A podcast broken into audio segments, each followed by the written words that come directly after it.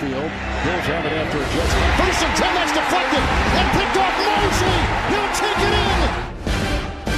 Now, stiff arm, and he throws down the defender. Stiff arms of crap out of Drake Kirkpatrick right there. Going down again. Q. Fighting through contact, fighting through offensive line, beating a double team, multiple moves stacked into one. Just a play of pure domination. This is actual film. This is actual football talk. It's a football show. We're supposed to talk football, not storylines. Hello, and you are listening to the 16th edition of Blue It Splits. Um, as you can see, we are joined by another guest, uh, Jamal Westerman, who we appreciate having on the show. Uh, currently a member of the CFL's Hamilton Tiger Cats and a former Jet from 2009 to 2011. Uh, two-time All Big East at Rutgers. Uh, he's now working uh, in conjunction with Rutgers.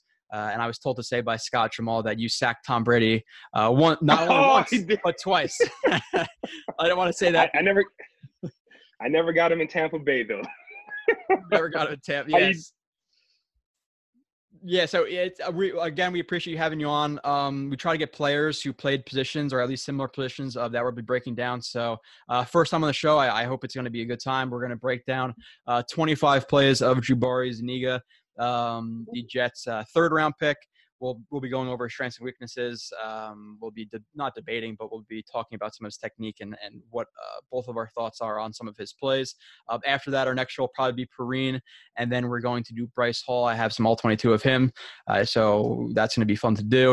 Um, other than that, we're getting to the film pretty quickly. Uh, we did get a 50th review um, from Maximus D163 at the end of the show. I'm going to let uh, Jamal go, and then we're going to give away a T-shirt to. A, I'm going to go to a, a list randomizer. I'll share it on my screen. Whoever finishes number one there gets the shirt. So I appreciate you guys leaving the reviews. It really does help the show.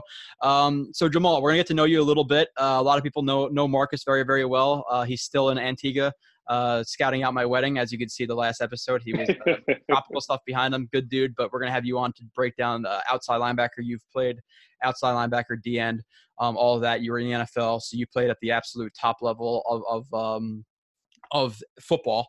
So first, talk about like what was what was that like? What like what were your years like uh, like with the Jets, 2009, 2011? What was it like transitioning from college into the NFL? Uh, you played during the best Jets years, especially for kids my age. I'm 27. I'm not really a kid anymore. I shouldn't even say that, but uh, you played during the best years to be a Jets fan in, in recent history. So what was it like coming into a team in 2009 who went to the AFC Championship game uh, two years in a row? Like how what was that like for you? I mean, uh, appreciate you having me again. Uh, Mhm. it was it was fun, man. I you know coming out of college, I came out of college with an injury, so coming into the NFL was a little bit of a question of you know now you're getting your feet back uh, back under you, and this is going to be the first time I was able to complete uh, compete physically against somebody else. But being on those teams, you know. I mean, it was a blast, man. Honestly, I mean, Rex and the staff that he got together, they were very close, and it was a good group, a good staff that taught a lot, and they really believed in their culture. They really believed in the defense and the way they kind of you know, put that team together. And then with the teammates we had, I think it was cool that we had some veteran guys, like all, all the offensive linemen were big veteran guys that were on the team before, but a lot of the defensive guys that came over, some of the guys were new. So it was a good mix of, you know, kind of like guys that were Jets and guys that, you know, came to the Jets. And I believe in those first two years, we were able to come together, you know, two AFC championship games. You know, we didn't win them, but, you know, we kind of got there. So it was, um, definitely a gr- great experience. I mean, definitely crazy. I mean, everybody knows Rex, and you know, Yeah. Rex is a lot of fun to play for as a as a player because he has your back, and uh, the staff that they put around and the other players. You know, Bart, me and Bart talk, Cal, you know, Dave. You know, our linebacker rooms. You know, were a lot of veteran guys. So for me, they kind of took me under their wing. And it, it was cool, and it, you know, it really shows that the NFL is really a brotherhood, right? Once you get in the locker room, and guys are there, they're willing to teach you, you know, if you're willing to learn. So it was it was a lot of fun, a lot of learning. But uh, I mean, it was crazy, man. That locker room, the, the characters in that locker room, you go from top to bottom, starting with you know our head coach all the way down. Stories to tell, man. Stories to tell. Yeah, I'm sure some stories that you're not going to share on this. So I'm not even going to ask them. There's some stuff that stays in the in the locker room. I get it. Um, so talking about that, what was your favorite game as as a Jet? You know, you were you were there for, um, like I said, three really really good years. Uh, the the 2011 year not being as good as nine and, and, and ten, but still nonetheless. Uh, what was your favorite game as a as a Jet? Oh man, uh, you know, I, I, would think was. There's two games that stand out. I mean, I can't say my. I love the game, so I can't say my favorite game. But my first game, I, I actually, you know, we went down and played Houston. Is Rex's first game as head coach, and I got to play a little bit more because uh, Pace was suspended, and I ended up getting a sack in my first NFL game in my debut, which was always, you know, which is very special to me even till today because you know, some guys playing the NFL and never get a sack. You know, so for me to get the sack in my first game that I played in, you know, that was great. And and I think you know playing in those playoff games against you know Peyton, and then you ended up beating Tom Brady and the um the Patriots my second year in the playoffs. I think that game right there, the energy, the the enthusiasm, the competitive nature, you know, you get in a division a division game rivals, you know, that close the fan bases, you know, basically hate each other. So I think that right there, the energy of that game, mm-hmm. that may be my favorite game because it's playoff. All the money's in the middle of the table, everything's on the line, and we end up coming out with the with a W. And I had a lot of buddies, you know, on the Patriots at the time, you know, from Rutgers, so that was kind of cool beating them. But uh, you know, hats off to them. But that game was, yeah, it was nuts, man. Playoff atmosphere in the NFL, woo, crazy. Yeah, talk about atmosphere. I wasn't even planning on asking this. Um, it was one of my favorite games to go to as a Jet. But do you remember the 2009 home opener um, where you guys beat the Patriots? Yeah, Rex's first game in MetLife because that, in, in my personal experience, was the loudest game I've ever been to. Uh, I think Shaun Ellis came out after the game and said he, that the players actually felt the stadium vibrating. So, do you remember that game at all? I absolutely do. I remember Rex the whole week. He was talking to the fans through the media. Mm-hmm. We need y'all there. We need y'all to be loud, get nice and lathered up. Remember, he said, "Get nice and hydrated." Yeah, you know the right type of hydration. We ain't we're, we're not gonna say what it is. We're not branded here, but yep. the right type of hydration. with water going nuts in that old stadium. Yes, with water, with water, yeah. with water with bubbles. yeah, yeah. and, so and you can feel the stadium. You can feel the vibrations, man. It was, and then and again, against what a, a, rival, right? And those rival games, those division games where you're playing against a team and that caliber of quarterback and head coach is always great. Yeah, it was it was crazy. Rex's first game, Mark Sanchez's first uh, home game. I remember that was the old Giant Stadium, and I was up in the nosebleeds, yeah. and uh, there was like a metal like uh, like air conditioning unit in the top of the top of the stadium. And me and my friends walked out, and I bruised our hands for like three four days. We were just slamming metal for for freaking hours straight. It was a that was one of the best moments. Um, I would say a lot of the games against the Patriots, like getting beating them in 2015, that game against the Patriots, it's it's all been pretty awesome. I remember my yeah. first Patriots game was the game where Jerricho Cotchery caught the ball, got tackled, somehow like fell down, did a 180, ran in for a touchdown. Like it, beating the Patriots at home is definitely um, fun, and it doesn't it doesn't happen a lot. Hopefully now with Tom Brady leaving the division, it happens a little bit more than it did. Um, but transitioning from your favorite game to your favorite play, is there a favorite play that you had? Uh, like I said, you sacked Tom Brady not only once but twice. Was that one of them, or was there a different yeah, play? Oh, favorite. You know what, man? I can't say I had a, a, favorite play. Like, I mean, obviously sacking quarterbacks, I loved it, but there were some things that I did even on special teams with, mm-hmm. you know, with Coach Westhoff that, you know, just being a great special teams coach. And you'll make. I remember I made a play, a big play where I had a tackle, I believe, inside the twenty in that playoff game against the Patriots. Now it wasn't a sack, but that was a big play because mm-hmm. tackling mm-hmm. inside the 20, they have a longer drive, they have to punt it, we get points. So I think, you know, I, you know, it's hard to say, but just, just those impact plays where you know, you know it's a big play not only for yourself, but in the grand scheme of the game and the makeup of it. So, you know, I, I enjoyed the game. Man. Any play I was able to make, man, sacks, tackles, you know, you know those plays, and it's always fun the next day because uh, the one thing about Rex, he always he always builds you up. So if you make a play, the next day is posters in the in the locker room with you making a play. We're watching videos of playing like a jet and you knocking somebody off. So, uh, you know, any play you can make, and you, you get the love from your teammates is always fun. Yeah. Now transitioning from good plays, what was your uh, welcome to the NFL moment? Did you have one of those where you got pancaked or something like that? Welcome to my NFL moment. My my rookie year, we go to camp and I'm playing middle linebacker. So I was a DN in, in college at Rutgers. You know, we knew we I was going to play outside linebacker, but we didn't have any. We didn't have much depth behind Dave Harris at Mike. You know, we had Larry Izzo, who was, I mean, tremendous linebacker, special teams fanatic, you mm-hmm. know, but they needed another linebacker behind Dave. So they actually had me play Mike during, you know, for camp and preseason. And I'll never forget it. Welcome to the NFL moment was we're in camp. I think it's the first day in pads, helmets on. I'm lined up. They're like, all right, jump in here. There's three spots. It was three spots. Is I'm I'm lined up at Mike, and basically they're running the play, and I got to go head to head with with uh Faneca. All right. Head to head with Nick with Faneca, Mangold, me. I'm just coming downhill. And I remember I hit Faneca and I was like, I'm gonna hit him with everything I got. I'm gonna show everybody that I'm here to stay. And I hit him, and I all I remember was the next day. I was like, "What? Where am I at? What? Yeah. Man, this NFL, this is it's something for you." But that was it, where it was just that physical nature of, you know, you, you think of Nick Faneca, he was an older guy at that time. He played a ton of years, he's been to Pro Bowl, but he was at, you know, coming towards the last couple years. Mhm. And he still had what he was great at with that pop. And he still can get under you and hit me. And when I got hit, I was like, it's not just your strength, but it's your technique, right? It's Yeah. your technique and the things you learn. So that was my wake up moment. Like, all right, you can't just go down and do what you want. You have to hit them with technique and find out how to play the game rather than just running around. Do you remember? Was he climbing to the second level in like a zone, or was it was he pulling? No, it wasn't even. It wasn't even. It was a drill. It wasn't even a seven. It wasn't oh, even Oh, a okay. eleven on eleven. It was literally a drill where either he was going to double up with the guard and come up to and come up to the mic, and I was playing mic. I didn't even know where to put my hands at mic. I didn't know if I put them on my knees. I put them on my hips. I Mhm. had him up in the air. I didn't know what I was doing at Mike linebacker. And he came up and he hit me, and I was like, man, it's the NFL. yeah, yeah. Now with that, well, who was the best player you ever you ever matched up against, uh, whether it be with the Jets or you know during your your career?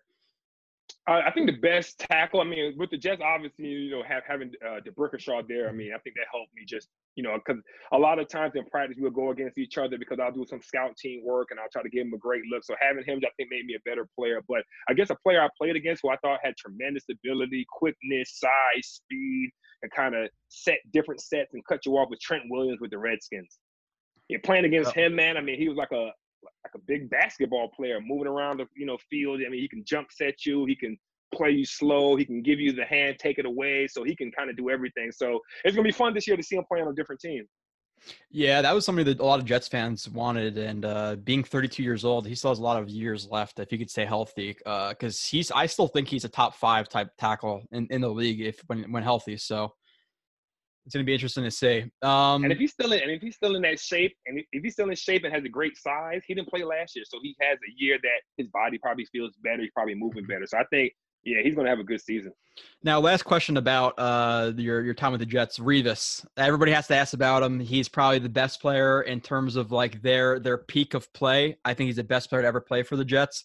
Uh, do you think he's the best corner ever? And what was what was that like? Because uh, you guys were a physical defense. You guys were you guys gave effort on every single play, but he was like the definition of that. He's more of a quiet leader, it seemed like, but he brought it every single practice. So what was it like playing with him? And do you think like he's he's uh, on the Mount Everest of corners ever? I definitely believe. I mean, he's on the Mount Everest of corner. What what what he did and what the defense did and what he allowed us to do those first couple years, where you know it was a Revis rule. He shut down. I mean, he kept everybody under like ten yards. All the top ten receivers, he kept Mhm. them under ten yards. But the biggest thing that I always noticed about Revis, you know, was more that he was, a, you know, great in practice. You know, he was he was great in the games, but his preparation, like the way he watched film, where after practice, you know, after our meetings, we'll be leaving, and Revis is still in there, and he's literally just watching the receiver come off the ball. He's watching it a hundred times, so he memorizes it, so he knows every route he's gonna run, where his hand's gonna be. He'll come to us like, "Hey, I can tell when it's a pass because he plays with his gloves, or his this foot is up, or this is how he comes out of the huddle. So I'll alert you guys so you know to rush the passes." So I mean, he was such a you know, the way he prepared every day, I think it was a testament. Just being me being a young rookie and seeing this guy who, you know, you hear, oh, Revis is good, Revis is good, you know, he's the greatest, but then that preparation, you know why he's, he's going to the Hall of Fame. He's a first ballot. And I had the opportunity to play with a couple guys who are probably first ballot Hall of Famers, and you can tell why. It's just that that preparation, more than the physical talent, it was the way he prepared every single day. Yeah, yeah, it was uh it's definitely really interesting to watch him. Like I said, growing up and uh watching Revis, it was like Calvin Johnson, Thrello, and uh, Chad Ochocinco, Chad Johnson, whatever the hell he was that year. Uh, he- Reggie Wayne, yeah, yeah, uh, everybody. yeah. Randy Moss, he he played a ton of guys and, and just completely shut them down. I think the the guy who gave him the most problems was uh I think it was Stevie Johnson Stevie from J. the Bill. Yeah, yeah, but uh yeah, he was he was him with quick, quick, quick, in or out. yeah It was that, all that quick, quick slant or out. It was quick. And, oh sorry that was yeah that was something that was a, was man to man, right? Yeah, yeah, exactly. Yeah, so it was it was something, uh, and that's like a, a lot of the film stuff. It's really interesting to, to watch that because you see it a lot where it's a it's a cat and mouse game where like even with Mims, I was watching him against Texas, me and Marcus, and you saw him use a dead leg release, at least what I call a dead leg release. Um, and a couple times he broke in on a slant off the dead leg later in the game, used the dead leg guy, guy inside leverage really hard on him because he thought he was going to the inside, beat him deep on a vertical. So like it's it's it's yeah, it's so it's so interesting to watch that that battle um, if you're able to pick up on that stuff in film because it's not just okay you know same thing every rep to try to beat him. Like you you might set up a couple of plays where you might use power or use speed and then set up a speed to power. Like it's it's really it's really interesting uh, interesting to watch. Like and that's why I like NFL the most. It's it's the biggest chess game I think of all the sports. Um, plus, being able to knock each other's heads off. Not like back in the day, but it's still you right. still to see some hits. It's a physical. Hey, listen, everybody loves a physical brand of football, and I, what you said about that that that chess and not checkers. College may be a little bit of checkers when it comes mm-hmm. to you know because you don't have as much time to meet with the players. But NFL, I mean, you're in the meeting rooms all the time, so you're looking for those little advantages every single play of how okay, this is what he does on first down. This is how I know it's a pass. So you're definitely always checking for those advantages. Yeah. Now, moving into the Jets all season, you said you you kept up with them a little bit. Um, what are your thoughts? They Joe Douglas is a highly regarded GM. Uh, was a guy who was thought to come in and really is going to address the offensive line. They bring in Van Roten, who you spoke about. You you played him in the CFL actually, which I I even know was really super interesting. Uh, they bring in Connor McGovern from the from the Broncos. They bring in uh, Fant from the the Seahawks. They bring in Mekhi Becton. So, um, what do you what do you think in terms of like free agency, like what they did uh, at the offensive line position. How important do you think that is for a, a rookie quarterback? Because we, we spoke about it. Sam Darnold snapped the throw, had the lowest time in the NFL. Le'Veon Bell, who is still a great back, but we have we have a great back and a bad offensive line. It's not going to be able to show a lot. It's just not. There's just no way. So, how much do you think it means for both uh, the the third year quarterback and Le'Veon Bell to to upgrade the line? Because last year they were the bottom of the barrel. Yeah, man. I, you know, I, I hope uh, Sam Darnold sends JD some Christmas gifts because I mean he gave him a bunch of guys to protect him. Like I said, Van Ryan, I played against him in the CFL when he was at Toronto. He was very versatile up there. Played a little bit of tackle, was able to play guard. He also played center. So he's a guy that you may be able to move around a little bit. A lot of the we're not saying a lot of players, but some of the guys they brought in, like we talked about earlier, they're at a point in their career where they're about to take off, right? You know, they're kind of building, building, building. They're, you know, we got them at a point you know, that as you watch the guys now and, you know, guys that the Jets brought in, they're on their verge of taking off. So I think JD did a great job with the off season, brought in, you know, protect Darnold. You know, you have a, I mean, one of the best running backs, if you look at over the last couple years in the backfield, didn't have a great year, but he still has that talent. Open up holes for him to be able to use him more. So I think for the offense, I mean, I think it's going to be, you know, because last year you saw a lot of what miscommunications, guys being in the wrong mm-hmm. spot. But now when you have that group together, that's they played you know, they played a lot of football, and hopefully, you know, the Jets can just keep them healthy. Because last year, what did we see? A lot of injuries, and when you get those injuries, you don't have the depth. So now I think the guys they brought in, you're building the depth. So if something does happen, you know who's the next guy is with experience and has played the game. Yeah, um, last year was a huge problem too because the Jets had some top end talent, but they had no depth, like you spoke about, and they were the most injured team in the NFL based on money on the IR, and that wasn't even including C.J. Mosley, who was out the, the entire year and was one of the biggest cap hits and wasn't even on the IR, so they didn't count. Um, and Mosley coming back, you saw it in the first game. You know, first three quarters against the Bills, we shut him out. He goes out the fourth quarter. They score what, tw- uh, 21 points, 24 points, whatever it was in a quarter. Right. Uh, the Jets lose that game. So getting Mosley back, getting Avery Williamson back, um, addressing corner, which we spoke about, uh, potentially getting Logan Ryan, which it seems like it's going to happen. But yeah, getting Logan Ryan, bringing in Desir, uh, bringing back Poole as compared to last year, where it was Dell. No, and no offense to the players, but you have Darryl Roberts. You had Trumaine Johnson, who uh, I'll say it, I think he quit last year, um, and there was some evidence of that. He just gave up uh, and a bunch of backup guys. Now you have Ryan, who's a legit number one, number two. You have Poole, who was one of the best slot corners. You have Desir, and I think that opens up the offense so much for Gregg Williams because last year we saw him really try to hide the corners and didn't really ask him to do a lot. Where this year, I think you'll see Gregg Williams do a lot of what he was doing in the past with the Rams and run more trap defenses and, and more palms and more things to confuse the quarterback. Where last year was a lot of just simple coverages um, because the corners weren't able to execute. So I think it's going to be huge. So um, what do you think about the defense? Like, what do they do? Um, or what, what, do you think they're like what they did on uh, the corner? What do you think about uh, Logan Ryan coming in. What do you think that CJ Mosley means to it? Because we spoke about it before we started recording, and a lot of fans, okay, well, they don't have the outside linebacker, the corner, and a lot of people were kind of crapping on the CJ Mosley signing, but you playing NFL can speak about it more than anybody. What does that middle linebacker mean? Like you had Harris communication, um, yeah, that whole thing. So means. Yeah. I mean, the middle linebacker sets the tone for the most part for the defense. He's your signal caller. He's your communicator. He is in the middle of your defense. And I mean, I think for at least 32 or maybe 31 of the 32 teams, he doesn't come off the field. And, you know, last year the Jets were able to bring in CJ Mosley and not having him the whole year. You saw it especially earlier where they're trying to fill in. There's not only filling in with a guy with you know the talent, but it's filling in with the experience he's got and when he came over from Baltimore, who I mean, historically has always played a, a, aggressive, tough, physical brand of defense, which GW likes to run with his defense. So, you know, having him back for a whole year, I think is definitely going to be great for the Jets. And then bringing in, and I know it's not done yet, but if they can bring in, some, you know, a corner like Logan Ryan, you know, I, he was a Rutgers guy. I know him really well. I mean, mm-hmm. he's a versatile guy. You know, like you said before, he's not only a cover corner, but he comes up, he plays in the run, he can blitz. And I think GW, as you as you've seen him use, you know, Adams, you know, Logan may be a guy that they can kind of move around a little bit and use a little bit of his versatility because, you know, you look at him over his career, he's smart, he's savvy, he's fast, he's physical, and he's played in the Patriots, which you know is probably one of the smarter, you know, teams, one of the more mm-hmm. efficient teams. And, you know, he's a guy that he's not going to lose you the game. He's always going to be where he's supposed to be, and he's going to make those splash plays as we seen last year in the playoffs where I mean, he, he got the last pick of Brady in the Patriots yeah. uniform. So I mean, Logan. Hopefully they can bring him in because I think GW that's just another piece. And you know, you know how GW is as you look at the way he played last year. It's not what you can't do, but what can you do, and let's put you in spots to be productive. Yeah, and I think they were they finished like seventh overall in terms of yards yards given up. And I don't I don't love stats because there's there's things I play in every stat. Like right. okay, well they were seventh, but how much t- you know the Jets were losing big in a lot of games. They might have been running out the clock, like things like that. So overall, they they were still really good um, with not a lot of corner talent and, and bringing corner talent plus Mosley plus Avery Williamson because like last year they they they had Mosley out Avery Williamson, their second string, went out. Uh, and then you had uh, Hewitt, who went out for a couple of games. You had uh, Blake Cashman, their fifth round pick, went out. Like it was crazy how many injuries they had um, at that communicator spot for, for the defense. It was interesting. But before we get into uh, Zuniga, what do you think about uh, the draft? Uh, I know you you know watch college football. Um, bringing in Mekhi Becton, bringing in Ashtyn. Ooh, that's a big boy.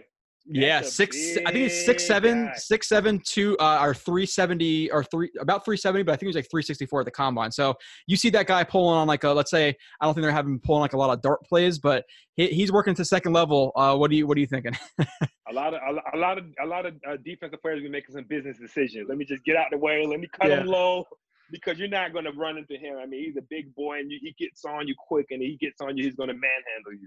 Mm-hmm. Yeah. So and then and then Mims too, which uh, both Marcus and I we think that he has one of the highest ceilings uh, of receivers in the draft. Um, because Ju- Jeudy and I love Jeudy. I love his route running. His route running is absolutely ridiculous. How he can keep his feet under his frame with the cuts he makes. But uh, he seems like a Keenan Allen Diggs type. Where I, I think like Mims, a guy like Mims with his size, uh, 6'3", 207, uh, 438 speed. Uh, he has 33 7 to 8 inch arms, which is what tackles want. So and some of his route running ability too, like we we talked about it last show, and I don't want to harp on it too much I did I think I did like four hours total on Mims. um, but his his ability to get out of cuts without clean technique is ridiculous. If he cleans up that technique, it's going to be uh, he's going to be a ridiculous route runner. I think he has a really high ceiling. So uh, later on the draft, what do you think about Mims and, and Davis and Zuniga? I'm, I'm, sure you watch a little bit of him at least. So like, what do you think about those uh, those type of players? I mean, I mean Mims, like you said, with his catch radius. I mean, with those arms, I mean, he'll, he'll be able to make plays, kind of catching the ball all throughout because mm-hmm. he's, such a long guy. Uh, Davis, like you know, is a raw guy, but he does have that track speed. He does have that athletic ability that you like to see from from a receiver, especially the guy that you get in that in that position in the draft because he can do a lot of different things. And uh, you know, like we like we're going to talk about today, Zuniga. I mean, a guy that in college was very productive earlier on, got better every year, then had a tough, tough senior year when he came back.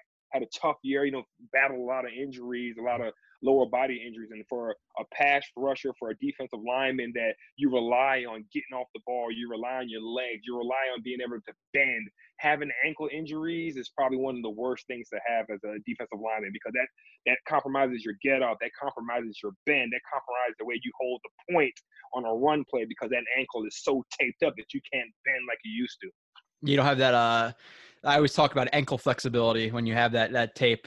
Listen, man, ankle flexibility, I, I think for a pass rusher is so important. I remember I had a high ankle sprain my second year with the Jets against the Miami Dolphins.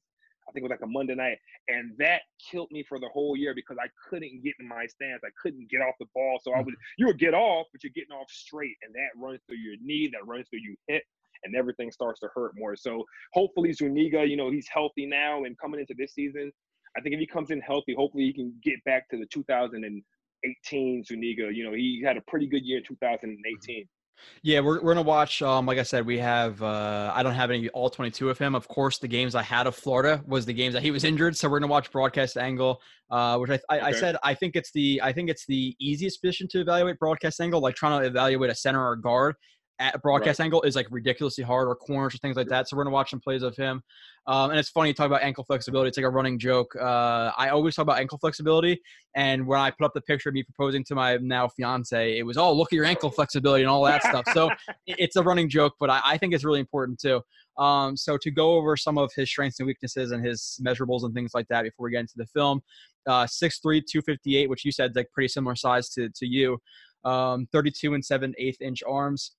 Uh, four six four uh four six four forty 33 inch vert 29 bench press which is pretty damn good 127 inch broad um strengths and weaknesses that i listed and we'll talk about a lot of them going through his film. I put explosive burst off snap uh, hand placement power in hand so uh, showed some effective rips clubs swipes bull rushes and jerks um, could be a big asset in run defense uh, power to play inside in certain pass rush situations power to go against interior linemen uh, will blow up guys and stand them up off ball. Uh, showed ability to play with good leverage off the snap. Played all over line at Florida. Uh, speed to power ability, straight line speed, plays hard, overall strength and power. I wish I had more. Uh, that that I had a limited list right there because of the limited film I was able, uh, able to say. Weaknesses: uh, snap timing is inconsistent, lacks consist, uh, consistent pass rush plan, need needs to add diversity to pass rush move setups, uh, needs to develop counters, tight hips, lacks flexibility, doesn't offer much bend, short arms or shorter arms. Uh, tackle radius will have trouble in backfield against elusive quarterbacks, running backs, loses balance when cornering. Uh, needs to set up angle better uh, or angles better. Needs to learn how to bull rush with full power activated. Uh, lacks lateral quickness. Lacks change of direction skill. Uh, needs to defeat hands more consistently and had uh, has had some injuries. Before we get into the film, I want to ask about that uh, in terms of his lack of bend. We're going to show it a little bit. Is there any? And I don't. I, I honestly, I'm kind of asking a question. I think I know the answer to because I don't think there's really a, a really good way to develop a ton of bend. Because you see a lot of guys who come in with or come in with a lack of bend. You don't really see it develop a lot. Like Jadeveon Clowney, he's an explosive player, but doesn't have a lot of bend. Terrell Suggs was a, a Hall of Fame type guy, Right. didn't have a lot of bend. Is there any way to develop bend, like at least a little bit, um, from from your experience?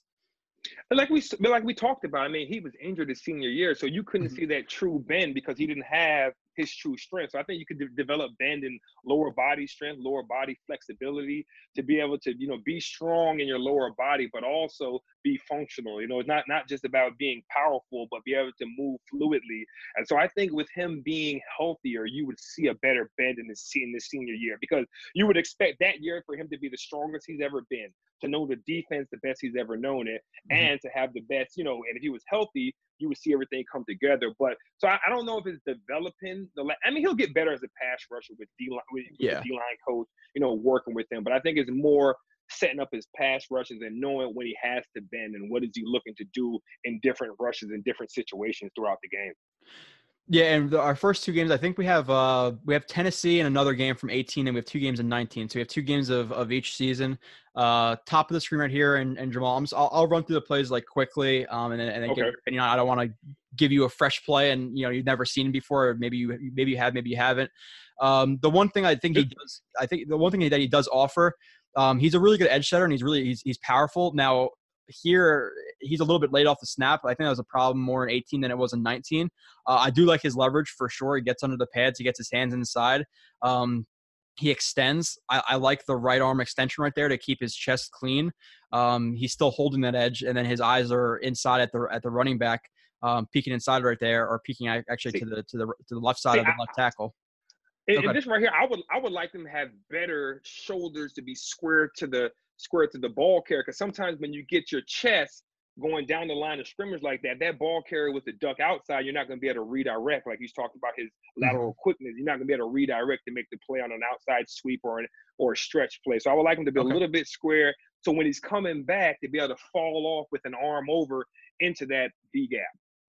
Yeah, you're yeah, and you're talking about in terms of him being able to to open his hips to the outside right here at, at this position. It's it's really hard. So you'd like to see him be more square to the line of scrimmage so he could play either side. Um, now he is the backs in the, the backs in the NFL have more ability than these college backs. So he'll the back in the NFL to get right there and pop it back outside. So you really got to make sure you set that edge and force everything inside to the inside guys because you know you let that running back out in the open field, and now you have DBs trying to tackle him instead of linebackers. Yeah, no, that that's a that's a great that's a great point. Um, something that people don't really really think about, but um, staying square while you're stacking it, it is important. I even think about that before we even started talking about it. So that's definitely a great point. He is able to shed and get on the tackle, um, but it's something to note because a lot of things that you see um, and I saw with like a lot of film is you'll see stuff that's successful in the in, in college football, but you want to evaluate them, you know, taking that step up to the next level. So let's say if a if, if a release that doesn't that doesn't really manipulate the hips or create false steps work works in in college football for Mims because of his size and speed, um, corners in the NFL will be able to shuffle, stay over top, get their hands on. So you want to to kind of project as how it would work in the NFL. So um, that's definitely something that's that's important. Uh, I'll play the. i am going to play it on the bottom. He's on the bottom of the screen right here. The one thing that that I noticed um, for him, I, I think he needs to develop a more a more consistent plan. There's sometimes where he kind of just concedes his rush and tries to get into the guy. Uh, where listen, like for me, if he if he was to to attack more um, up the up the arc right here and get this guy to really open up his hips so his, so his so the, the tackle's power was going you know uh, in in this direction as you're seeing my mouse and then he could bull rush through him I'd be more okay with this but here he doesn't really set up his angles well um, and he kind of just concedes his rush. I don't know if you see the same thing there, where you like to see his angle set up a little bit better. Yeah, I, I think Zuniga needs to do a better job in this in this rep right here, in tack, uh, attacking the tackle set line, right? Attacking the tackle set line and seeing if he's if it's a softer set where the tackle's going back, where you turn it into, you know, he's not a long, a super long guy, super, you know, he doesn't have super length, but he can turn it into a long arm or a bull rush if the tackle's going back. Or you attack that set line and you're on the tackle, you're closing the distance faster, and you're forcing the tackle to react. And then I think a good move for for for Zuniga is going to be, and he's going to develop, is the side scissors, where you're not, you don't have super length, but you can get into the tackle quick, force him in this position, as you can see right here, to throw his hands, hit him with the side scissors, and be able to bend and come around the corner to to the to the quarterback. So I think he just has to do a better job of closing to have great vision to see the mm-hmm. to close the distance on the tackle to see that set line. And if you attack the set line, the tackle has to do two things. He to, he has to attack you with a quick set, or he's going to keep sinking with a soft set, and then you can run him with the bull. Yeah, and the thing with this too is like, and if you, like I said, if you are going to bowl, I have to see him set up his angles a little bit better because you, you see a lot of guys who are successful in the NFL really rush up that arc, get the guy to, like I said, open his hips up, and then you have a more exposed chest. But here, the tackle doesn't even like his his technique's not even really great. You see him, you see him leaning into that block a lot and, and, and shooting his hands, at least defeat the hands, um, in in my opinion. So he gets shut down there um, with that rush. And I think, like I said, he just wants to kind of be more consistent in terms of setting up his his rush or attacking angles. Like that was kind of like a, it's like a vertical 45 degree set. Like it was in the middle of both of them. Um, okay, so let's see this one. Bottom. This is the one play I brought up uh, before we before we even started recording. But um, this long arm here. What I'm seeing, and I want you to talk about it obviously more than I'm talking about it. You have more experience than I do, clearly. um, I don't really think he sets up this long arm very well in terms of like activating his his full power. So what are you, what are you seeing on this play on the bottom from Zuniga? You, you know, actually, I thought the get off was good. He did it had a great yeah. job getting getting the tackle to turn now. I think with the long arm, he put it in there, but he didn't attack that inside pad. And I like to attack the inside pad on the on the long arm because it makes that tackle lift that inside foot. But right here, I think what he's seeing is he doesn't want to be a fly-by rusher, which means you're flying by the quarterback, and now the defense is only playing with 10. So he's really trying to turn back into the quarterback. And I don't think it's a, a bad rush. I just think he has to get a little bit bend a little bit more when he when he hits the long arm and to be able to lift them with that inside pad to really push them by the quarterback and not fly back and fall back underneath. Yeah. Now with the with the long arm, um, I don't know. Uh, are you taught this in the, NFL level, even at college level, where when you're getting when you're getting that long arm in and you're and you're placing it, do you want to see his hips um, and his body more more engaged under that long arm? Because when you're when you're square, you're not really taking advantage of of the leverage. Like a lot of long arms that I see, it's it's a lot more of the arm extended, and you're kind of working up through those hips and up through that um, up through that instep of of the of the outside foot. So do you do you uh, think that's true, or do you like do you see his his body well set up uh, uh up right, for this? Right, right here, as you can see, when you want a long arm, you want your your hand above your eyes. As we can see right here, mm-hmm. he's a little high. He's standing straight up, so he's not yeah. generating you know all his power. He's probably only playing with 60% of his power. If he was to bend a little bit more in his hips, and when he was to attack, explode through that inside mm-hmm. pad with a long arm, he'll bring all the way this power to be a nice straight angle from his feet all the way through his hips and his thighs through that arm. Right here, he's a little high, so he's more of trying to run him. And then at the end, you see him try to really hump him by mm-hmm. right here as he tries to hump him by and get in on the quarterback. So it's not a bad rush because what do you see from the quarterback? He's in that pocket, he's in that hole. So there's nowhere really for him to go. So it's not a bad rush, but I think once he bends a little bit, no, learns more of the NFL pass rush system of how good the tackles are and how you have to be on point every rush. I think his long arm is going to improve because being a guy that's you know that has some quickness off the edge, if he can turn that quickness with the tackle has to get out into speed, Mhm. I mean into power, I think it's going to be an effective move for him. Yeah, and I, I think just based on his, like I said, his his four six uh, forty, and and he definitely has that burst. Uh, I think he can, you know, get those those tackles to really open up their hips and, and panic a little bit, trying to get to the outside if they don't have, if they're not the fleetest of foot. So he'll be able to take advantage of that speed to power for sure, especially for a guy who might not be able to necessarily bend as well as some other guys um, in terms of cornering. So I, I think his speed to power is going to be uh, pretty effective in the NFL if he just learns how to um, set it up a, a little bit better. Because again, for like that rep, like having being a little bit more square to the to the tackle for me and extending, you're not getting that that full power as if you were to extend Exactly. that arm and be straight and be under him. So a lot of bull rushes, like you said, or, or long arms, say bull rush, um, like you said, it's above your eyes and you really are under that arm instead of instead of being more square. You're not activating the full power of your body behind it. Like where I talk about like offensive linemen working with their insteps um, where you don't want to be straight, like giving the the leg like that natural lever point where you could push against that natural lever point where you really want to work against with the insteps because you just want to like Right. break the leg. So it's all about technique and leverage and understanding body mechanics in terms of uh, really every position in the NFL, but especially guys in the trenches. It's really about leverage and understanding how your body works. So Leverage angles, you know, vertical separation, you know, to bend, get under guys. Yeah, yeah, for sure. So um this next next play we have him right here. He's uh the five tech right there. Um again, good good leverage. He's underneath the he's winning the leverage battle. He gets his hands inside right here. Um, and he just pushes into the backfield and he's able to to make the the uh, get- get the tackle for loss. I can't see exactly what the what the run play is, whether it be like inside zone, tight zone. Um, I don't have the angle to really. I'm not going to evaluate. That's not a huge deal. Um, but what do you see from this play from from Zuniga right here?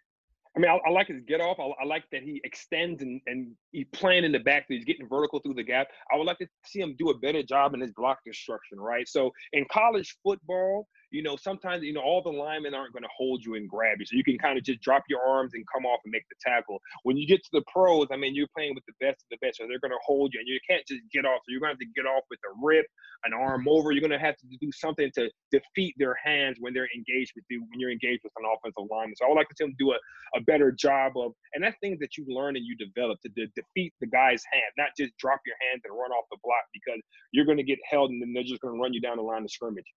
Yeah, so you'd like to see like a almost like a like a cross chop or something right there to defeat that that arm. You know, I, I've, I've always I've always been partial to the arm over. I think it keeps your, you know, if you do it quick, it keeps your pads low. And all it does is work. I remember Rex and uh, Mike Patton all used to say that, hey, arm, arm over. I'm like, all right. He's like, all it does is work. I'm like, yeah, you're right. so I like that move when you're coming off a block, you know, right here. So don't just walk off the block. You know, be able to, you know, beat the block and shed the block.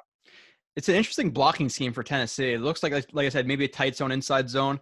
Um, my only really difference for those plays is usually the aiming point, the track of the running back. But on an inside handoff to lay the backside edge or email on block is a little bit, a little bit strange to me. But um, they're able to make the tackle for loss on the on the Yeah, running they, back. they, they brought some they brought some pressure too with their nickel out there, number five. Mm-hmm. So, so then, then that backside guy can go right. You know, they're probably expecting somebody to hold up for the quarterback and maybe hold him for a second so the running back can hit downhill.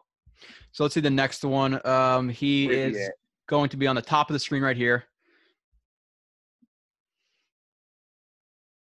I, I do I do like his hand his hand placement um, in terms of like coming off the ball and getting his hands inside. Um, maybe maybe you like to see him explode a little bit more into the chest right right there uh, to create Yeah. some some more force. It's, it is a little bit passive, even if you are just like you're looking to stack and shed. Um, I think more explosion into the chest would be a little bit better here. Yeah, Um, more speed to lock. You know, we call it speed to lock, right? So you want to get off the ball and you want your hands really from the ground right into his chest. He kind of brought his hands to himself and then he punched out. So I think as he develops, and you have to be a lot quicker with your hands in the in the pro game because the offensive linemen they're quick they're quick to get on you when it's a run play. So more speed to lock rather than just kind of put it out there. But he is had good placement where his hands. It seems like his hands are, are tight. His thumbs up or his elbows are together, so he's doing a good job with that. And Yeah, great, thumb- rec- great recognition right here with the, with with the blocking scheme. He felt like the the tackle was trying to hinge block him, step down, then kind of wheel him out.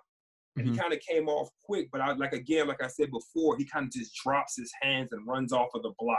So I would like to see some sort of arm over move, some sort of block disruption where you really beat the offensive tackle's hands because you're not going to be able to just drop your hands in the next level. Yeah, I'm not sure how powerful this left tackle is, but a good job. He, he he tries to use like that circular force, that torque to get him outside, and it doesn't look like it really affects him. So that's like some good natural power, I- at least. But I agree with you in terms of like obviously is is him really exploding through the ground because he's not he's re- really using like half of his power right here, where it's really a lot of his upper body right here. It's not he's not really acting a lot from his lower body. Um, whereas if he was just explode right through that, you know, in more of a straight line, instead of coming, you know, up and then through, you wanted to see him straight line right through that guy. Um, and like you said, you said you said straight to locker. Um, Speed to lock, speed to lock, right? So lock. the biggest thing is you got to lock your hand, like get them off you, right? So off the ground, especially from a, with, with your hand in the dirt, you know, be able to go off the ground right into his chest rather than off up to yourself and then extend. yeah, yeah. Okay. So next play, uh, play number six. Let's see what this one is. Lack. I said I said lack plan here. So let's see. Um, bottom. He's the he's the wide five. That's at least what I call him right there. Wide five. So it's it's it's kind of similar, and and this is a, quick- a quick pass set. So I'm not sure if he's. Eh, I wouldn't even say he really saw him uh, throwing the ball quickly because he that that wasn't necessarily the case. But what do you what do you see on this play? Because again, I don't really I don't really see him like you see a lot of guys speed to power. Like okay, I said it before. You know, get your hips really working outside here um, on that third, fourth step, whatever it may be, depending on the set of the tackle. Really turn your hips and and and work through the guy. But here. Uh, he, he, I don't really see him threatening with his speed at all, and he kind of again just sticks his hands into him with no real like true plan to defeat the hands or, or go speed to power. I would like I would like to see him have a better stance, you know, to be first. I mean, it's second and thirteen right here, so you're expecting a, you know, you're probably expecting a pad. Mhm. So I like to see him watching some clips of him before. I think he needs a better, you know, pass rush stance. You know, from his stance and the three point stance, he's been in so many different stances that that I've seen that I don't think he has a real, you know, natural pass rush stance. So hopefully, you know, the, the, the D line coach can get with him and get in a better stance. But great, get off the ball right here. I think he just had to realize right there as the tackle opens, you know, you got to rush that set line. So you have to turn it into a, you know, to, to, to power, which he tries to do. But like you said, that bend in, in the lower body, he's so perpendicular right now. All he can do is really bull rush. He's not hitting them with a good enough angle. Yeah, yeah, no, I, I I completely agree with that. Um, he again, like I just don't think he and he does have a good explosion, but if he were to threaten this guy a little bit more outside, I think you get this guy even more off balance than than than he is um, when he throws his hands and get him to panic a little bit, and then really, like I said, just off that third, fourth step, really turn it inside and just just bull right through and get really good leverage and get under his pads and just throw it throw him right back into the quarterback's uh you know right right in front of the quarterback, but he kind of has his hips squared him the entire time, so he's not threatening too much, even though he does have that good explosion. So I, I think he could, I think he could even kind of take advantage of his explosion a little bit more than he does, um, going to the next level, and he'll learn that, I, I, believe. Um, Yeah, he'll definitely learn that because I mean, in the NFL, you just have more time to work with the players, right? You have more practice time. You know, he's going to have a guy that just practice with him with pass rush, a guy that just a get off guy. So he's going to have more time to improve his game than he did at college, especially senior year playing with so many injuries. Yeah, and uh, here it, it it doesn't look like it's supposed to be like a radar type defense where everybody's standing up. It just looks like they're a little bit late to to whatever their call is, whatever their defensive call is. They're a little bit late. And LSU, I don't know if it was a it was a hurry up Tempo, situation. right? Yeah, I mean, Yeah. college nowadays everybody's a tempo offense, so they probably call it a late call coming from their de- defensive uh, signal caller. So he's he's on the bottom right there, um, standing up, and I like that. Even though he's not ready at the snap, um, might be might be like running like a like a mid zone right here, outside zone. And I do like that he gets his hands inside again, and I like that once he engages, he he does work off the instep of that back foot to to hold up a little bit. Um, so he he understands that at least, and he's able to kind of, if you want to call it a, a push pull or or a jerk, um, gets his hands on and, and jerks him by him, and then some of the things that I seen with his game is he he does lack like that like short area like explosion in terms of like his tackle radius. There's a lot of situations where if guys change their angles, change their tracks, he's not able to to tackle them. uh, both because of shorter arms and, and like I said, some of that bend and, and just like athleticism. So, uh, what are you seeing from this play, Jamal? I think I think what you said is, is exactly correct. He did use his hands to get off the block.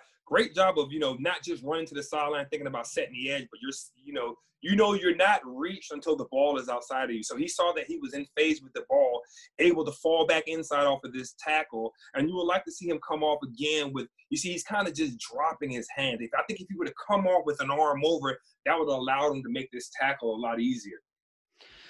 Yeah, and when you come off when you, when you come off a block with an arm over, what it does is it naturally brings your pads low, so you're in a tackling position. Yeah, and the only the only issue, and especially it's like the arm over is all about timing because the only the weakness with that rush is that you're exposing the, your armpit. But if you can time it well, um, it's super it's super effective. And I think a lot of people I don't know if you differentiate the swims and arm overs because I call them arm overs too because a lot of people anytime they they look like they're doing an arm over they just call it swim uh, a true like swim for me is defeating the hands and then and then pulling your arm over through. Where an arm over is just that arm over. Um, we call it a club arm over, but like a swim is a little bit different from an arm over. I don't know if you do. You in the run game, in the run game, how I think about an arm over is you're you have your your your tackle, you're locking them out. You're you're locking him out. He's trying to reach. You're locking him out, and then when you realize the ball is cutting back inside of you into that B gap, you're just taking. Say I'm the left end. I'm just taking my left arm bringing it right over the tackle's arm on me, right over my arm, and defeating his hand and falling back into the B gap, right? So you know you're not going to come off completely clean, but you're coming off to do what? To make the tackle in the B gap. So you're setting the edge, you're being in phase with the ball and falling back to be able to make the tackle. He probably would have made that tackle for TFL if he would have had a better block disruptor. All right, next play. Um, I have him. I don't know. Where, let's see where he is here right there, bottom left, yeah. left end. Yeah. So he's like another. He's like a five tech again. Again, I, this is this is a better play, I think, in terms of him exploding through the ground and into his hands, like you said, um, where he's he's really working into the into the chest pretty quickly um, of the of the offensive lineman. Maybe his angle could be a little bit better, where it looks like he's exploding a little higher than he is really through him. So maybe he can explode a little a little bit higher, but he is able to get his get his hands on and and jerk him almost almost into an arm over, uh, not necessarily into the arm over, but the the, the tight end comes. Uh, I don't know if he's the tight end didn't do a good job right there if he's supposed to assist on that, but regardless, he's able to get his hands on, um, slip past that. He drops he drops his hips, um, right. work past both those guys, and he's able to get in on tackle uh, at the end. I mean, they, are doubling they're doubling up. So the is that the guard the, the no the, the it's the, the, right tackle and the, the right uh, tackle and and that 44 and, and that jack that Jack uh, fullback tight end. They're kind of doubling up to him coming off to the linebackers. Mm-hmm. So I think he did a. Actually, he was supposed to stay in between them. He kind of got behind them, but he did a good job of upper body flexibility, be able to kind of move his body and come back and try to get up on the play. Trying to see a little better here. Yeah, that that that tight end, that tight end though, it's kind of a. I, I guess he was like, you know, he's the high leg and, and he's the postman where he's trying to overtake the block, but um, he doesn't really do a, a, great a great job really truly engaging him because like you said he works his hips and his angles and he's able to get get underneath of that block um, and he's able to get on a tackle so i think that was a that was a solid play from from zuniga right there the one thing I like though, you know, even with the double team, and actually he probably was out of his gap, but he's probably was to split him. But what did he do? He kept pursuing down the line of scrimmage, and that's one of the things I've saw with you know I, I've seen with him, you know, in 2019 and some of the games that I watched and some of the film that he does a good job down the line. of scrimmage keep working, and he gets in on some tackles where you know you see in some defensive ends not kind of chase down the line of scrimmage, not keep working towards the ball. So he does get in on some tackles that he probably, you know, other guys probably wouldn't have made. Yeah. So this play, there's not really much to. uh to break actually well no there's not really much to break down here i just like to see guys get blown up sometimes um so he comes off the ball in the bottom he is uh looks like they're bringing an extra no they don't bring an extra tackle i'm sorry so he's like a four eye at least what i call him a four eye right here um comes off the ball again uh, maybe a split second late you could see some of his snap timing especially in 2018 was a little bit lacking um but he is he's able to work his angles a little bit he presses inside right here and he's able to beat him with like a with like a swipe um, and then he sees the running back coming to that edge to fill, and he's able to just truck over the running back and get into the quarterback's face right there. Yeah, I, I definitely like that. We used to call it uh, when I was with the Jets. If you if you ever matched up one on one with a running back, it was beat him or well, I ain't gonna say what was the second word. It was beat him or break him, right? So it was basically you beat him quickly with a quick move, or you drop your pad level, you get up under his helmet, and you knock him back into the quarterback to make the quarterback uncomfortable. And I think Zuniga did a good job here, recognizing the offensive lineman sliding away, and not only just Yeah. rushing right into the offensive lineman, but working his hands back into the open gap and seeing the running back and you know, this shows a lot of uh, football IQ that you see the running back and he realizes that, you know what, they were sliding away. The running back has me one on one. I'm a bigger guy than him. Let me just drop my pads, get up under him. The running back stops his feet. Let's run him into the quarterback because, you, as we see, quarterbacks hate, hate, hate guys at their legs, hate guys in front of them. So I think he did a good job right here of recognizing the offensive lineman set, recognizes the slide protection, and to be able to trigger at the second of I'm one on one with the running back. Let me go get it. Yeah, yeah, and he, obviously, like you said, he's he's filling in for that slide protection. You have the whole line sliding to their left, shuffling to their left. I know some people call it slide protection and gap protection. Some people say it's shuffling in your gap protection because some people say slide Right, protection. It's shuffling- okay. The left tackle and the left guard sliding to to to the like man blocking. So whatever you want to call it. Um, but it, it- you can see, like you said, with quarterbacks, he, he's not able to really step through that throw, and he ends up ripping that ball. He rips Right. the ball, and you can see it clearly affects him. Now it's an overthrow because because now he's overcompensating with that arm. Exactly. Because I mean, just that, just this much off, right? This much where he can't step into it in the backfield is, you know, is, you know, an, an inch in the backfield is a foot in the field, right? So just that inch he couldn't step into it, you know, that makes the ball, you know, sail over the receiver's head. Yeah, um, and it's it's interesting too because like that's one of the things you learn with quarterbacks. Like you'd think, okay, they're not able to generate their full power for their lower body. You think it'd be an underthrow, but what actually ends up happening is they overcompensate with their arm, and it's usually overthrows. Um, and that's exactly And what happens right here. And and another good thing right here is being in the red zone. You know, this is a situation that's unique. I'm not sure how they coach it there, but this is a situation that he can see that he knows there's not a lot of field, you know, for the quarterback to throw down the field. So whatever your rush has to be, it has to be a direct rush at the quarterback because he's not going to sit back there because he doesn't have 40 yards of field. So Yeah, you have shorter route what you see him- concepts. right? hmm Yeah. Okay. So uh, next play, he's on the bottom right here, uh, five tech. So he's not able to. He he, he does get the face mask uh, face mask call here, unfortunately. But again, I think he's it, it- it's a little bit better than that lad like a couple reps ago where we saw where he's actually he's exploding to the ground into his hands. Um, he's a tight five here, right? So he's a he's a, a tight five technique right here. Not really in space. He got to split that that uh yo tight ends, right? So he's a little bit tighter, you know, playing in that run game. But I think he does a good job of his his hands. You would like to see a better knockback, but does a great job of getting off the block and finding the running back. Yeah, and I like the extension right here too. Uh, really Exactly. keeping the guy off of his body right there, and, and extending and then pulling down and working through that right there, and then finding the running back. Uh, you'd obviously like to see him bring the running back down with, without the face mask, but that stuff happens. It's not. You yeah, can't, you never you never get mad at effort penalties when it comes to that. I mean, he's not grabbing for the face mask. I mean, he wants he wants to tackle too, right? So he's not doing it on purpose, but it's just playing with a lot of effort, coming off a block. I mean, as, as defensive linemen, Mhm. guys that play in the trenches, that happens. You know, that that tends to happen. But It- like I said again, I just want to see a better arm over, a better block disruption for him. He does a lot of dropping his hands, just running at the ball. And I think if he really learns to defeat the blocker first, he's going to allow him to make more plays. Okay, so we have him here. Uh, at least it looks like a four eye to me, um, right here, and this is just. Exp- I'll, I'll play in full speed. 'cause I, I I marked this bad O line, but explosion because I don't know. I don't know of any any blocking schemes unless it's like a, supposed to be like a, a trap or a wham or something like that. Um, we're gonna let a guy through like that, but it looks like the left tackle expected the, the left guard to pick him up, and the left guard looked like the left tackle. Um, and Zuniga just able to explode and make the tackle uh, in, in the backfield. Hey man, listen.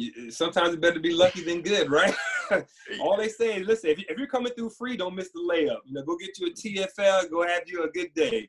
Don't miss the layup. But yeah, great job exploding off the ball. You know, coming free, just working up the field. I mean, kind of the play was set up for him, but what he didn't stop his feet, didn't break down, just went and attacked. Yeah, and like I said, he he might not be the the most loose athlete in terms of like hips and stuff like that, but in terms of like straight line explosion, he he definitely has it. There's been a Um, lot of effort also. Yeah, yeah, which is something you like to see. And and I don't know if you feel the same way about this that I do.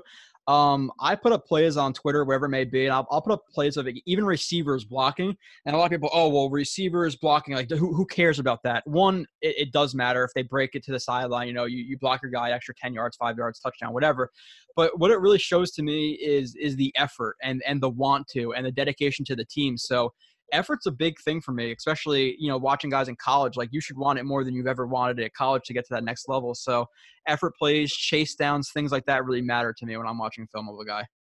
Yeah, definitely. When you know, in, in my past, whenever a coach puts up an effort play, it could be a receiver blocking downfield, it could be an offensive lineman, you know, chasing downfield and maybe getting on a fumble. That raises the level in the locker room because that's what the standard is, right? And when you keep seeing those effort plays from, you know, like you said, your number one receiver is blocking his ass off downfield, or a guy, you know, gets cut, gets back up, tries to get in on a tackle. I think that just improves your whole unit and improves your whole team because it shows that you know, once you can do it once, you can do it every time, right? So it shows the standard of play.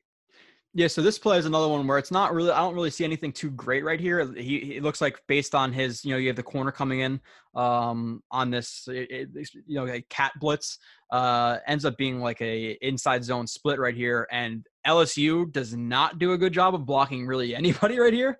Um, that's not what you want to see. You want to see the first level block before you work to the second level um at least from what i've learned i don't know about blocking yeah, yeah i don't know how they, i don't know what kind of but listen hey hey put it in right? I mean it worked for them right?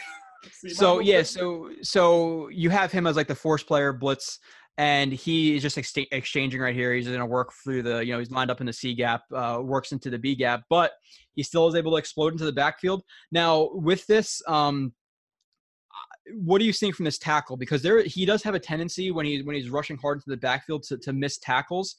Um, like I said, his tackle radius is a little bit lacking, and like his like his his short area like change of direction sometimes is a little bit lacking. So what are you seeing um from him here? This I think he got. I think as he came inside, he, he when he came in the back, he ended up being too high. He wasn't yeah. able to change direction because he was standing straight up. Maybe a little bit of that stiffness in the lower body. But you know, as a defensive lineman, you're kind of always want to shoot your gun, right? They always say take the shot because you had that corner blitzing behind him.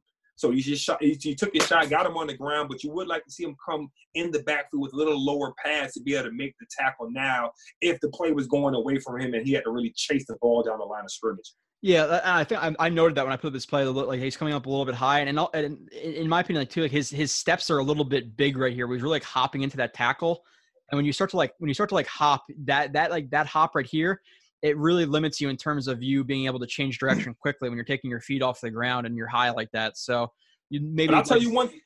I'll okay. tell you one thing though. I think sometimes when you go unblocked, you know, he was making that move, and I guarantee in practice they didn't draw it up where you weren't going to be blocked. So sometimes you come in the backfield and you're expecting, oh, I'm going to jump and go get him right now or get to the quarterback. And you know, sometimes it's harder to make the play when you're unblocked because it's kind of a weird feeling where you're coming in the backfield, nobody's on you. Like, what's going on? Is it the trap? Is it the you know, you're thinking everything, and then the ball is there. You're just trying to jump on it. Yeah, you're looking for like a wham block or something like exactly. that. Yeah. So like, wait a minute, I got the invisible coat on. Wait a minute, and yep. then somebody hits you in the side of your head. You're like, oh, okay, I get it. I got, I, I got you. I got you, uh, Faneca. Okay, no problem.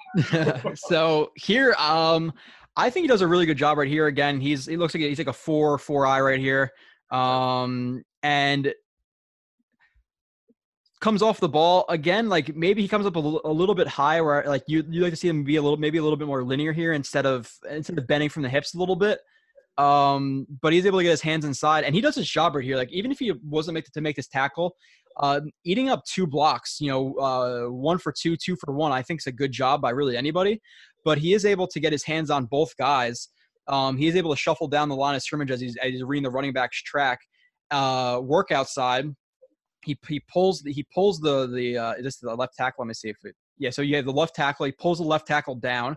He's able to then uh, manipulate his hips, get outside, throw this hand into there, work his hips over top of those guys, and he gets in on the tackle. Yeah, the running back gets the first down, but I, I think that was a good job by him overall. I don't know, man, because you know, as a defensive lineman, you never want your hands on two different linemen because you okay. won't be able to push them back. So I think if you were to keep his hands on the tackle right here, he'll do a better job of putting all his force through the tackle and maybe not getting knocked off the ball as much. But like you said, his ability to kind of stay on his feet, keep moving, keep working down the line of scrimmage, that's an important trait.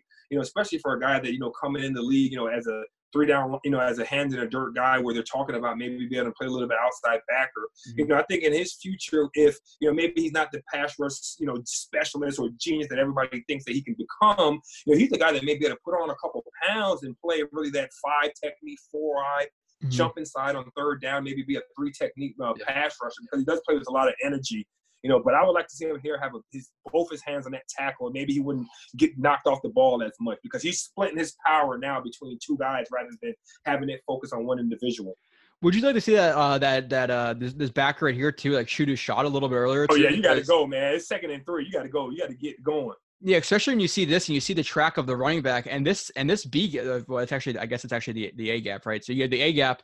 The A gap is open and the running back's track is coming into that direction. So I like to see him shoot right here, whoever that. I don't know who that is though, but I'm not quite sure his technique, right? It's different. If, if he was a five technique, you know, a Zuniga, maybe he was setting the edge. He could have been a, a five technique where if he's getting a reach block, he goes inside into that B gap. So I'm not exactly sure. You know, sometimes when you watch the film, it can be a little technique flaw where he was a five here and if run is at him, you know, maybe he goes in the B gap and maybe he saw that, okay, the back kept going outside and maybe he was going to go back outside. But I just like to see him have a better, his hands more on that tackle. I think if he would have put all his energy through that tackle, he would be able to knock him back, especially being a, a guy that's not a super long, a super, you know, ha- doesn't have great length. You got to sometimes attack your spot, right? You can't be splitting spots. Yeah, you want to worry about defeating one guy before you start worrying about defeating two. And uh, like you said, uh, generating 50% of power to two guys, it's not going to do a lot. Um, so here, uh, top of the screen. Oh, not top of the screen actually. So he looks like he's the like the four eye again, loose three, whatever you want yeah, to three call. Yeah, he's, a loose three technique right yeah. here. So Good get off right here. I mean, mm-hmm. first guy off the ball needs to do a better job of gaining ground on that first step. Yeah, I think he needs to eat up the ground a little bit more. Yeah, you really want to see him work into that B gap quicker. I, I, I do I do like that he um he is able to duck his shoulder right there to reduce that contact window into his chest and throw a rip underneath at least your good upper body flexibility to be able to turn.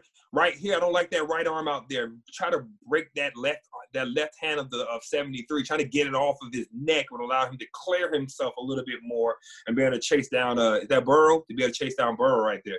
Yeah, so you, you'd like to see him probably def- like try to defeat that elbow.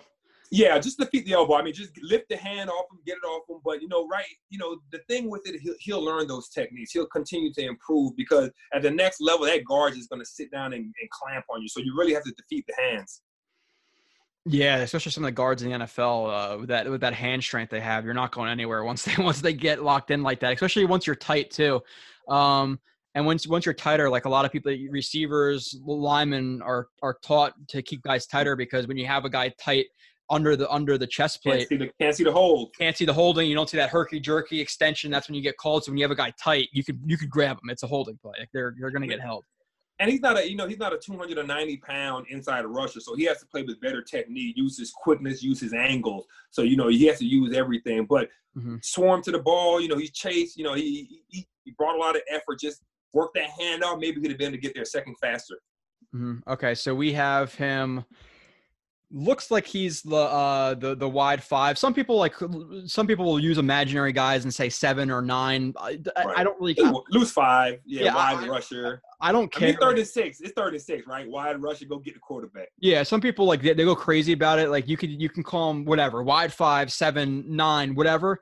I don't go crazy about stupid stuff like that. Like call him a wide five. All right so he's not even a wide five. That's not even him. So we're not even talking about the right guy here. So he is three technique uh, up top yeah, he looks like the three. He, he's the uh, looks like he's the three tech. Yep. So okay, so that's him. So he is the uh the, the three tech.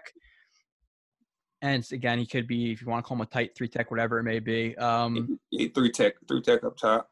So I, I like that, at least that he's he's he's getting into the guy and he throws a he looks like he, he jerks him into a rip, so like a, like a jerk rip right there. Mm-hmm. Now maybe you like to see his his arm be a little bit a little bit tighter instead of like he's working like the, on the forearm uh, rips. You want to have him the tighter the better. Um, he's better able pad, better pad level. I think. I think if he came off a little bit lower, but I think he did a good job here of turning his hips to the quarterback and running his feet. Right when that guard got on him, remember he's only 260 something pounds. When that guard got on him, he kept running his feet to the quarterback. You would like to see him attack that arm a little bit, get that sack fumble out though. Mm-hmm. Especially nowadays in the NFL where you can't even touch a quarterback. So just be able to attack that arm similar to, You know, what we saw last year, Pittsburgh versus the Jets at the end of the play where Watt came in and attacked the ball. Mhm. You, you want to see your guys doing that now because you don't want any penalties and you want to kind of take the ball away from the offense and give your offense a chance. Yeah, he has some interesting traits though, for sure. Like I don't think he's ever going to be like a uh, Von Miller in terms of like bending and stuff like that. But I, I think he he projects as a guy who could be like a you know at his ceiling, like maybe a, a seven, eight, nine sack guy. I don't want to just you know okay, this is his ceiling because there's players who are like I'm sure people were doubting Terrell Suggs when he came out, but um, I think he's like a guy who's going to be able to set an edge really well, use speed to power. Um, like you said before, be an inside technique on some on some nickel downs or, or you know where they're throwing the ball um, where he's going to be able to generate some pressure from the inside, where he's not really going to have to worry about stacking and shedding on a, on a third and long or something like that. So he's he's definitely an interesting player.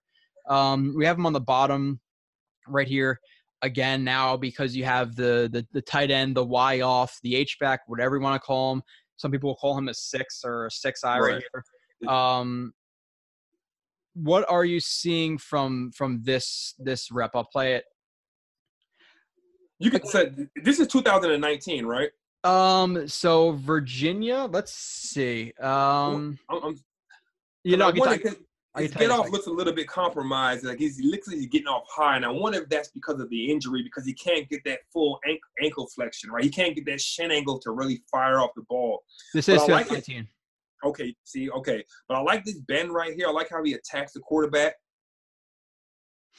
So we we got to make that one. we saw it again. Like that's what I said. Like when when guys when the when the quarterback's like bailing out or a running back, he his tackle radius sometimes is is lacking. Where a guy a lot of guys get away from him, and I see that a lot in college football.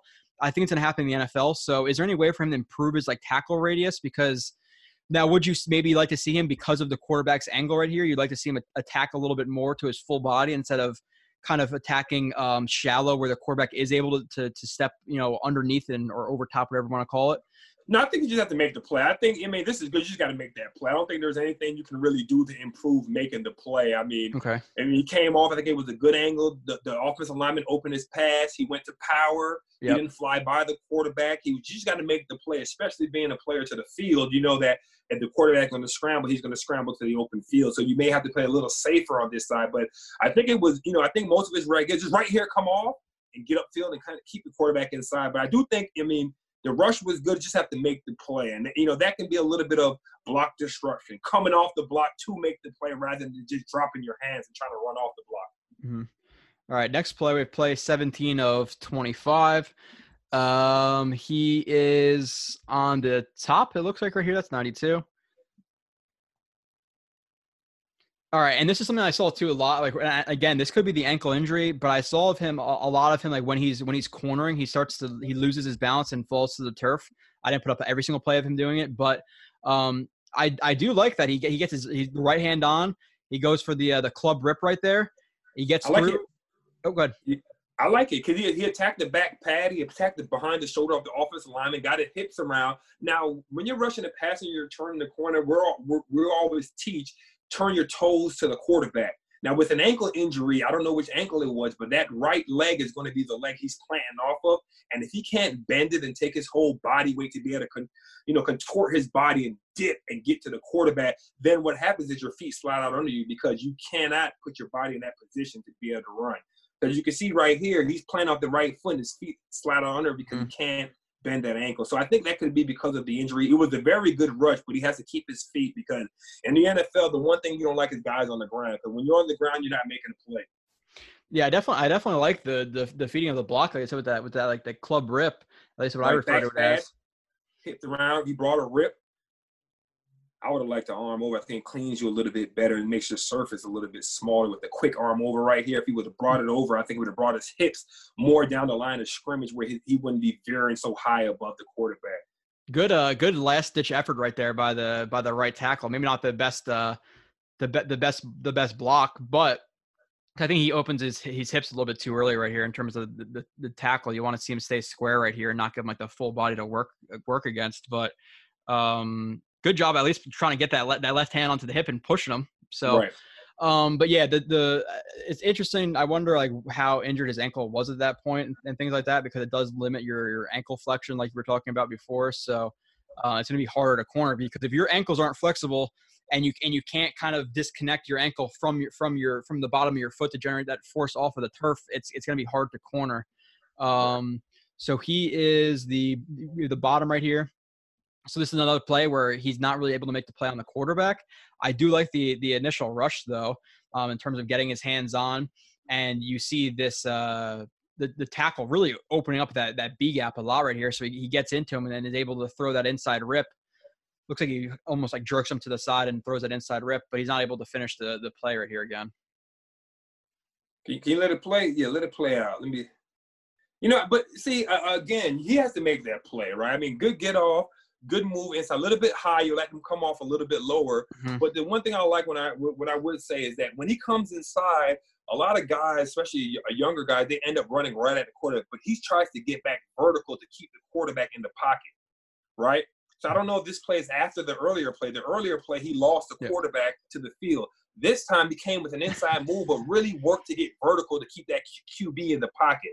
So he missed the play and he has to make that. But I like that he the adjustment of okay, I got beat to the field before he got out on me. This time I got to work to keep the quarterback in the pocket because it is rush range. He didn't make the play, but he made the play mm-hmm. for his guys, right? And that's one thing. Yeah, you would like love to see him make the play. I know he's probably sick because one more sack, you never know. Next thing you know, he's a second round pick. Exactly. But what he did right there, he's not going to get credit for it.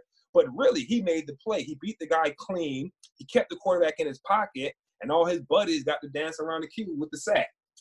Yeah, and I, I agree. Like too, like he comes definitely a little bit high into into into the contact right here, where again he's not really generating full full uh full power from his from his you know from his trunk up through his um upper body. But I do like the inside rip, and uh again, like you said, if you are going to get beat, at least make him step up into the pocket and not be able to scramble out, out outside where these guys are going to be you know pursuing and and it opens up a lot more. If anything, get beat inside. Um, but you do at the same time, you'd still like him to make that play. Yeah, yeah. Obviously, listen, you're liking the the day, but if you're if you're a, a defensive coach, what do you see? A sack, loss of five, great job. You kept him in the pocket, great pressure. And if you look at it now, I mean, college football has you know a, lot more quarterbacks that run around that are mobile. NFL, we got to you know they're more and more, but they're not as mobile as these college guys. So he'll probably be a little bit. You know, he'll probably won't see the speed that he's seen in college unless he goes plays Baltimore, you know, much every Sunday. Yeah, uh, I don't think the Jets play Baltimore this year. And Thank well, God. well, then hey, you don't have to worry unless somebody unless he goes plays the the Cardinals or something. He ain't gonna see the speed that he saw consistently. Unfortunately, they play the Cardinals. They play the Seahawks too. So Ah, uh, he has some quarterbacks with escapability. The Browns too. Baker Mayfield has a little bit of escapability. So uh, you know, we'll, we'll see. We'll see what happens with that. But another play here. Um, I label it as one back power. It's not even really one back power. It's uh, he just they're they're pulling. They're, it's it, it's like a power play, but they're pulling the uh, the H back if you want to call him that. So I don't know know exactly what the the right tackle is, is doing right here. He's not. He really opens up the B gap again. Uh, you have Zuniga who gets his hands on. I'm not sure exactly. It looks like he grabs the wrist right here, and just works through him, and is able to make the tackle. Is it make the tackle? Yeah, he makes the tackle for for the run stuff. So what are you seeing on this play? It looks like the tackle expecting him to jump outside. I mean, he, he kind of. This is a weird play, but the, the good thing, the, the good, I think he just made the play honestly, because I think the guy coming around that that um that tight end was supposed to block him. Maybe it was a wham play where they're kicking him out, or it was just Yeah. a busted play. Yeah, someone yeah someone was screwed up right here. Uh, doesn't look right because if anything, like he- that that you know this tight end or running back, whatever he is, at this point just adjust to this play. Like you see that guy penetrating in the backfield, just take him out. Like even if you were supposed to work up to the linebacker, um, adjust. So yeah, you see, you see, you see a little on the tackle right here. You see a little bit of that short area. You know, not lack of short area quickness, but you would like to see a little bit more of it. Let's change the direction right here to be able to react on the ball. But what I like to see is that he didn't go block himself, right? He didn't just run into the the, the tight end blocking back and just go block himself. He found a way to bend and get, you know to affect the game, right? And sometimes you know that's just maybe he was supposed to hit that tight end, but he's like, you know what? I'm back here so fast. Let me go make a play on the running back. Yeah, and uh, the the tackling. I don't know how he's taught with this, but if you have like a four, I would say like a four. It looks like his head's up right here, maybe like a slight four eye, whatever. Um, again, it's hard without the end, end zone view, but if if this guy is blocking blocking down, and you're trying, you're aiming for that B gap. If anything, like it would be, it, I think it would be more, it would make more sense for him to step through with that right foot and work that inside, the the inside of Zuniga. But he kind of really really passive and shuffles outside. So I'm not sure exactly how that was coached up right there. It looks really weird, but um, he's able to make the play like we like we talked about. So right. and it could be a situation where they're letting him free and hoping he runs up to the quarterback and doesn't see the running back coming up underneath him. Right? You, you do things like that. Well, when he's always in here, he's a quarterback player, so we can hand it off, but he was able to redirect. Um, okay, so this play uh, again, there was some time. There were some times where like you see him how still he is right here, um, where he is laid off the snap. Yeah, you got to jump off that rock. yeah, go. so that was one of his issues with, with Florida because if you let an offensive lineman gain ground on you uh, in the NFL and you're still standing in your stance like this, you're going to get blown up. Um, so he, he reduces the shoulder, he dips he dips the shoulder, he is able to work through the the left arm of um, the tight end right here. He's like a six eye works through that, and then he's able to make the tackle. I believe. Yeah. Okay. So he makes the tackle. Yeah, he stunned it. He stunned it in the C gap. A little slow. He looked. He was a six technique, head up on that tight end, stunned it in the C gap. He did. He did upper upper body flexibility, bit of turn and rip. But you just like to see him lower, get off the ball better, obviously, but come through that gap a little bit lower to be able yeah. to make the tackle. You know, attack the ball rather than you're trying to redirect and your legs are flying everywhere. Yeah, there. So he he has good explosion, but uh, you want to see like a, a little bit more linear, more more consistently. Because like even here, he kind of he explodes kind of more oh. up than through. So, uh, but he's able to, like I said, work work through that that contact, and he and he carries that that tight end right to the running back's track, and he's able to make the the tackle. So you see some of the power that he has. And, um, I, don't think the more time he'll have in practices to improve his stance, right? Sometimes it's your stance, your feet are too far up under you where all your power goes up rather than, you know, your feet are a little bit back so you can go kind of straight, you know, hitting from low to high. So I think the more time he can get, you know, working on his stance, you know, being healthy and working on the way I'm going to play the run, the way I want to play the pass, You'll become a better player. Um, so here again, uh, they have one back power, at least what I call one back power, and Zuniga isn't. He's not blocked, um, clearly. So he penetrates into the backfield now, but it's again, it's another, it's another situation where he's not able to bring down the running back. And obviously, that the play is made, but again, you want to see him make this, make the play, you know, in general. Right. I, I think that the, the, thing with this play, good job, you know, getting off the ball, chasing the, you know, the, their guard pulled away. So if you're a three technique worth of salt, that guard pulled away, you want to be, you know, get up in there. Shoot through that. That yeah. center's probably trying to block back on them. Great job of getting and seeing the pull, getting upfield. You would just like to see him chase the guard right now rather than running up. I think if he chased the guard down the line of scrimmage, he would have been able to hit this guy more solid rather than going up the field and kind of circling back to try to make the tackle from behind the running back. So right, you know, right when that guard pulls and he gets past that center, he needs to flatten out and get him down the line of scrimmage to make some plays. Yeah, and uh not a, like like you said, like if you you have this power, like you have you know down down, everybody's working down. So you as, as a center, you know that the, your left guard's gonna be working down on on the uh, the one tech right here. So the center has to do a better job right here. But it looks like the uh good job by the by the nose tackle, you know, eating up that block right there and giving Zuniga right. that that room. But like you said, um definitely lets him work flatter instead of instead of more vertically, then try to flatten out. You see some like a little bit of like the the tightness. He's like, he is a little bit tight at, at times, and he's not able to make, to make that make that tackle right there. But uh, I think his ankles were a little bit off right there. So moving on to the next play, uh, 22 out of 25, club rip. Let's see what this one is. Where he where is he at? Okay, so he is another like four four eye. Yeah, yeah. I played him a lot in the, in the it's actually yeah four eye three technique. Yeah. With a stand up guy rushing. Oh, let me play it back not able to make the tackle, but um, so he's again he's he's one of the last people off the ball, but he does have good explosion. So I think if he really if he cleans that up in terms of like his snap timing, his explosion would be you know more uh, effective. Yes, I, I don't know if it's snap timing. I think it's just anticipating the snap, right, and knowing when that ball moves, you have to be in the perfect stance to be able to get off. So I don't think it's, you know, you don't want to try to time it up. That's where you get a lot of offside, but mm-hmm. just anticipate it, right? You see the offensive lineman. You see when, you know, the offensive lineman starts moving, you're ready to go. Hey, good job. Uh, I think he backdoored this. I think he backdoored this one. I think he was supposed to stay in that, uh, that B gap. B gap. Yeah, yeah. B gap. And he like, he backdoored it. You know, I think when you backdoor, you just got to flatten out the line of scrimmage, right? Not a bad job right here. You flatten, Actually, you know what? not too bad right here. You know, backdooring it, reaching through, getting it. You just like to see him being a little bit lower.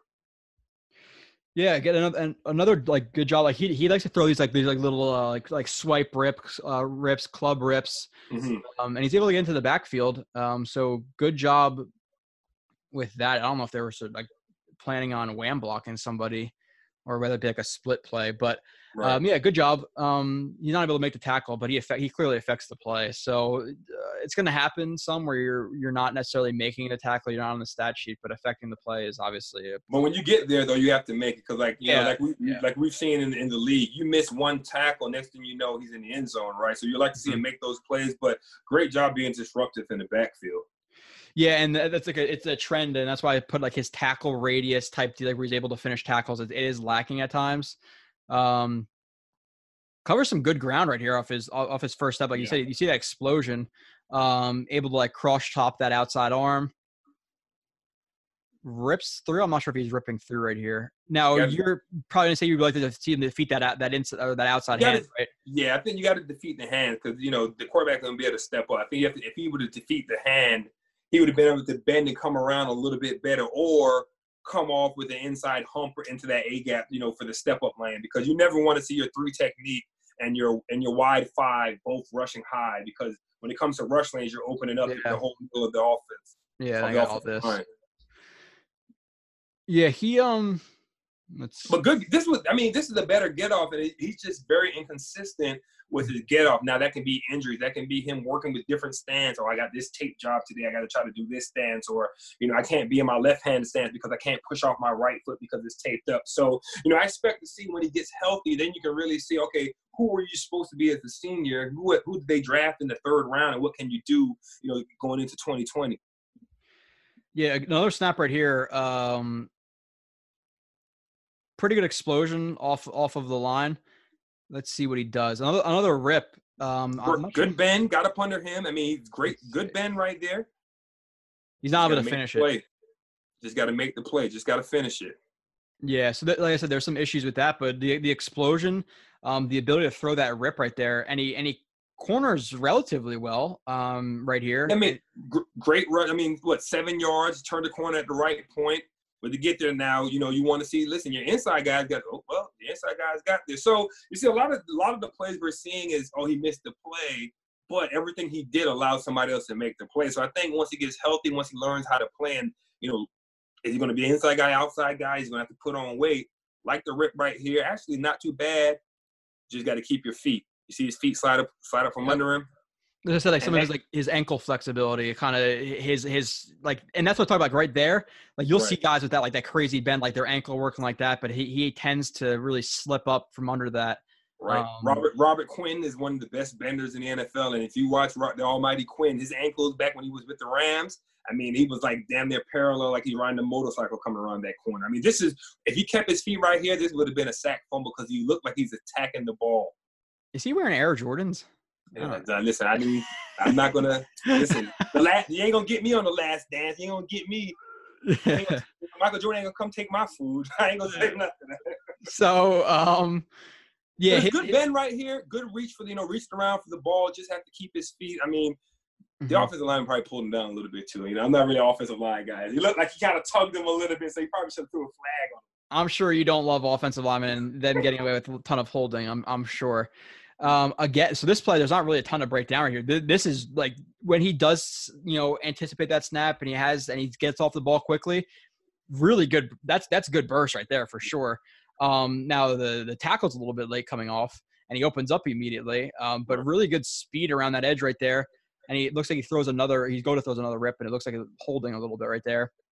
I mean, and I think, I think, like like you said, that he anticipated, right? What do we see here? It's third and twenty-seven, right? So he knows I can jump off the rock because if it isn't offside, it's only you know a short penalty, so I can be a little bit more aggressive coming out of my stand, you know. And he was able to get in there, I mean, and get a sack. I mean, I think it was a good play, good get off, gain ground.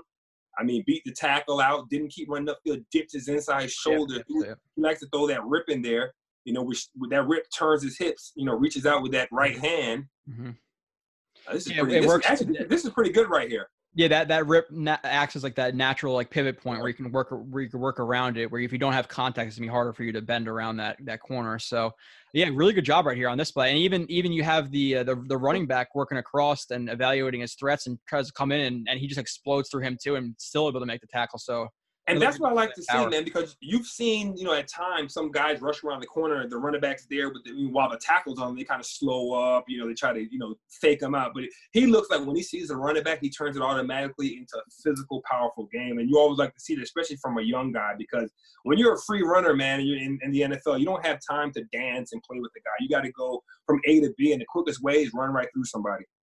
Yeah. Okay. So that's our that's our last play. Um, overall, what are your what are your thoughts before we we, we let you go on him, and how do you think he he uh, projects to the NFL? Like, what do you think? How do you think he's gonna be used his first year? All of that type of stuff. I like his ability to get off the ball at times. I think is is, is very inconsistent at times. But I think as he, I don't know if it was injury, but I think once he's healthy, you'll see that get off for real. He's a guy that looks like he can play some outside in the run situations, you know, with, with his mm-hmm. hands in the dirt, and maybe put on a little weight and bump down inside in the three technique for passing situations, or depending on what schemes you're playing. I would like to see him doing a little bit more of a stand up in college. I don't think in 2000. I don't Yeah. think he stood up much uh, his last two seasons. I know last year he didn't stand up a lot because of injuries and stuff. So, you know, being able to transition from, you know, I, I was a uh, hand in the dirt defensive lineman. I had to transition to outside linebacker. Sometimes that's a difficult thing from seeing the game from that perspective, where you're not only seeing tackles now, you're seeing the running backs, you're seeing tight ends, you're looking at, um, you know, different coverages. So you would like to see him stand up a little bit. But uh, the, good, the good thing I think with GW and going to the Jets is you know, that's not going to be a hindrance to him. You know, he's not going to be expected to come in and be a, a polished guy right away. You know, it, it's more of we're going to be able to put you in the game and okay, you're good at the three technique, we're going to rush you there. You know, you're good at um dipping your shoulder, we're going to use what you do well. And I think as we as you see better and better defenses and more experienced coordinators, they're looking at using guys' ability, right? Okay, we, we're not going to force you into a round, you know, especially a third round draft pick. You want him to you know, to explode. You want to see him, you know, shine a little bit. You want to see him make plays. So hopefully they can try to use his ability, let him get a little bit free, let him rush from inside. But I think he transitions well, does a good job down the line of scrimmage.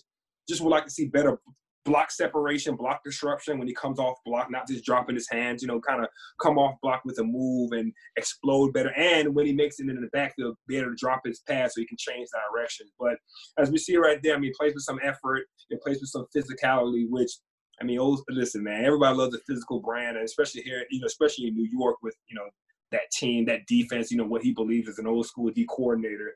You know, I think he plays with a lot of physicality when it comes to the running back, recognizing that that's the running back. There's no time to dance with him, go beat him right now. So I think he transitions well. Um, I think the only difficult thing is 2019 was injury injury plagues for him, Mhm. right? So is it is that where he is in 2009 in 2020 or can it be a guy that with when healthy you know would he have been a second round a first round pick with healthy would he have ran better would we have saw more production from him and, and, and you definitely would have saw more production from him in, in his senior year sure. Yeah. because he would have been healthy so i think you know we're watching film and we just know those injuries but he does do some good things coming around the corner bending and just hopefully that ankle strength if he gets healthy that ankle strength a lot of those rushes he would have been on his feet those would have been, you know, we just talked two sacks he missed. Those have been two extra stacks. You know, where would he rank then? Yeah, exactly. And uh, I don't think he's gonna be asked to drop in coverage a lot, at least not year one, because he didn't really do it a lot at Florida. And like him being a little bit more tight, I don't think he's gonna be able to really open up and bail and um, things like that to be able to get in the. I mean, but he's going to be. I mean, we're not. Nobody's going to. He's a three down, you know, hand in the dirt guy. I mean, Yeah. not many of the guys that were, you know, hand in the dirt guy in college expected to be, you know, kind of hands in the dirt, stand up a little bit, go inside in the NFL. Not many of the guys you're telling, hey, run down the field with this tight end or Yeah, no, no, no, no. and using more of your, um, you know, your football IQ to Mhm. read the zone. And so that's the biggest thing is can he transition into reading the zone, read matching the patterns, you know, seeing the route combination, anticipating, you know, where the threats are coming from. Can he do those things, you know, because he wasn't asked to do them in college.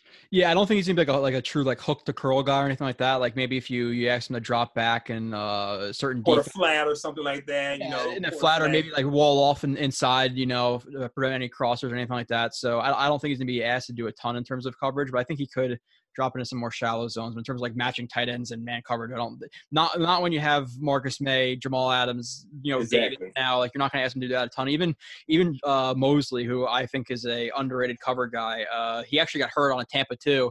Uh, I think I think it was a post against the Tampa 2, and he was able Okay. to deflect it and he, and he pulled his groin. But Mosley's really good in coverage, so I don't think you're gonna be asking Davis a lot to be, to be doing that. But I think like nickel packages uh, and throwing situations, like using him inside, using his explosion.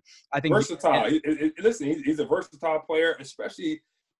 See, when you can bump a guy down inside, you know that you create at least you created some sort of a quickness matchup, right? So you bump down over a guard, you know that okay, he should be quicker than this guard, right? And so I remember as a rookie, a lot of times they'll bump me down over the guard, and I think my first sack was that three technique, right? Over the guard because you can use your quickness, your straight line speed, where you're not actually Which he has. that, that edge rusher with bending. So pump him down, let him, you know, be athletic, let him, be, you know, use that motor to get in the backfield, and then develop him as an outside guy, you know, standing up guy. But I think GW does a good job of, you know, he's not a three four, he's not a four three. It's kind of whatever works, you know, now. And Yep. this is just another piece to the arsenal in New York. Yeah, and I, and I think that's like true too in terms of like his sack production in year one. I think it's even more from the inside using that explosion pass guys because he has that explosion more than he has that bend to get pass guys on the outside. So I, I think in passing situations you're going to see some some sacks coming from the inside where he's able to beat centers and guards off of the ball, um, just exploding through the A gap or the B gap, whatever it may be. So um, And he'll develop some rushes. He'll develop, you know, as you Yeah. saw right there was a lot of just the rips, right? He didn't have any swipes. You didn't see any, you know, long arms to slap that arm off, arm over. So I think as he develops as a rusher, as he develops, okay, I'm a third down rusher. He'll have a rush plan for being the third down against this guard, right? If I'm going to rush from out here, okay, I'm going to have a rush plan every game I go into. So I think, you know, his senior year playing sparingly, you're kind of just rushing, trying to make plays. But now I think this should be good. Yeah, that and too like like the things you said, like learning when to use arm overs or flattening his angles, or like I said, like you know, uh, throwing a little bit more speed and, and threatening the edge a little bit more, getting a, a guard to open their hips and work their work the angles where he could explode through his chest, like things like that. I think he'll learn. Um, playing with better leverage, so it's I'm, I'm excited for him. Um, we'll see how he develops in in year one. Uh, Jamal, you have any anything else to, to say before we let you go? Uh, maybe if the Jets sign a Vinny Curry or another edge guy, maybe we'll, we'll throw you back on the show and we can break down some some film. No, I appreciate you having me. I always like love talking D line play, pass rush. You know, always I, I always enjoy it, man. And as you can see from him, I mean, they had a third round pick last year from the same school. It didn't pan Yeah. out. You know, a lot. We don't talk about that on this show. We don't talk about that. that he doesn't exist. Who you talk? What guy? I'm confused. a lot of you know a lot of you know kind of immaturity off the field stuff. So Mhm. you know seeing them going back to the well again, and I mean this guy he, play, he played a lot of football there. You know, played through some injury, played through some pain. So you like to see that from a guy that you know that you expect to come in and you know it's a pros now, right? There's no time to be in the training room, so you have to be out there every day. Yeah, the Jets are like Florida North. Like they got they got Poole and they got Zuniga. They got a bunch of guys from. I think they have like five or six, seven guys on the roster from Florida. So they they're all going to be loving it. But uh, Jamal, we appreciate you having uh, having you on. Uh, we'll be maybe in contact for another show in the future. But like I said, even just for this show, we definitely appreciate you having you on, and uh, hopefully we'll see you again in the future. Hey, appreciate. We're gonna make the Jets. Uh, I think we'll make the Jets Rutgers North. You know, they got Bless on. We can get Logan Ryan over there. You know, I'm maybe fine with make it that. Ruck, uh, East. I'm I'm I'm fine with that. I'm uh I'm right by Rutgers. So well, not right by Rutgers. I'm like 45 minutes from Rutgers. So uh, Rutgers Okay. player the better, and I would hope to see uh, Rutgers develop uh, and keep developing and keeping taking steps up in college football because the last couple of years have been a, a struggle for that program um, transitioning. But I, I think they're they're on the upswing. I'm, I'm hoping they are. So Yeah, we're definitely on the upswing. I mean, a lot of players coming through, but if you just look at the um, the history of draft picks and development of player, I think you know Ruck, we, we've done a good good job here. I Yeah, mean, look yeah, yeah. at on Austin, look at the twins. I mean, Logan Ryan was a Rutgers guy, Duron Harmon. So yeah, especially in that secondary. So I'm excited for the you know new new new crop coming in. I'm excited to watch some uh bless you know get some more play this year, and hopefully they'll get Logan in the fold. Yeah, Bless was a guy who played really, really well at Rutgers. He just had injury problems. That's why he dropped so far. When he came in for the Jets, he played really well. And then you just had McCourty, who was I think just like named to like uh, like 24th on the All Decade team. Yeah. um, come from there. So they def they they they're producing some guys. Uh, hopefully, we see more like consistency with them winning because I want I want to go to Rutgers games and see them dominate for sure. Come on back, man. They're gonna be dominated again, man. Come on back. A lot of excitement, man. A lot of fun, a lot of focus, man. But uh, definitely gonna be. A, it's been an exciting time now. It's gonna be an exciting season. I mean, I just hope for you know, hope everybody's being safe, everybody's staying Yeah. inside, man, and you know, hopefully things, you know, hopefully everybody's healthy and we can get back to some some sort of normalcy when it comes to life and you know, I think sports is such a big part of life with just you know the adversity the adversity it teaches and teamwork and the dedication and working at your craft. So hopefully, you know, for especially you know high school kids, younger into college and pros, you can get back to some normalcy. Hopefully, there's a there's a season. You know that that'll be a, a huge blow to college football fans. Uh, we'll see how that. I'm not going to get into all that, but we'll we'll see how that turns out. Hopefully, all this stuff. Uh, the curve keeps flattening and dropping down, and there's no more freaking coronavirus. Don't have to worry about any of this stuff because even watching like like college or NFL games, no no people in the in the stadium. Like, how weird would that be? That's my, my last question before I let you go. You're let's you know, and um, well, you're you're playing in in uh in the CFL. Mm-hmm. Uh, with the with the with Tiger Cats, I believe it was. You said? Yeah, I was, I was with the Hamilton Tiger Cats last season. But even let's say 2000, 2010, you're you're with the Jets. You're expecting to go to a huge stadium and Arrowhead, right. and there's no and there's no fans. Like, how would that be? Like, what would that be like playing like that?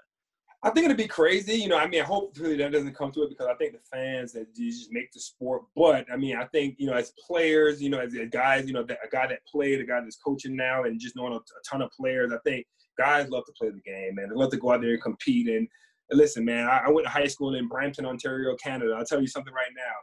We had some fans, but it wasn't it wasn't a ton of fans, and I was still able to go out there and just play football, right? So I think yeah. when it comes to sports, I mean, I think the guy they put in so much work into it that they don't want to play without the fans, but we always know the fans to be watching. So hopefully things that you know get going this year. I mean, everybody's working hard to thrive and not surviving, and just keep working towards our goals.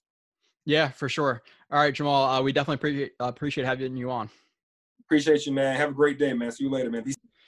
All right. So, like I said, uh, we really appreciate having Jamal on. Uh, we did a good, like, uh, probably like an hour ish, hour and a half with him on the show. Um, so now what I'm going to do, let me set up my screen a little bit. Like I said, once I get to 50 reviews, I'm a man of my word. I'm going to um, go to the list randomizer, and what I want the person to do who wins is you're going to go to uh, Jets, or let me make sure this is completely right so I don't screw you guys up. I'm sure you'll be able to find it anyway, but uh, Jet X. Okay, so what you're going to go to the website is Jet xshop.com, no spaces. I want you to send me your well, one, your email me. You're gonna email me Blewett Joe at Yahoo. B L E W E T T Joe, no spaces at Yahoo. Uh, shoot me the shirt you want, the size, and your home address, and I will send you a, a shirt. Like I said, for free. Like I said, I appreciate everybody leaving reviews. We're gonna do it like every 25 reviews we get. We're gonna sh- we're gonna throw out a shirt, maybe a shirt and a subscription. We're gonna do a shirt for now. Um, so I will, let's see here. Okay, I'm going to share my screen so you guys can see this. I'm doing this with you guys. Or, oh, actually, let me see that. Okay. So, oh, okay. So share, share desktop. Okay, so you see all this. This is that's my unique stuff. So, do, do, do, where is my list? So this is all the names. You can pause it if you don't think your name is in here. You're not right. So this is all the names. Copy, paste. We're gonna go to. Oh. Hold on a second. I screwed something up there. List.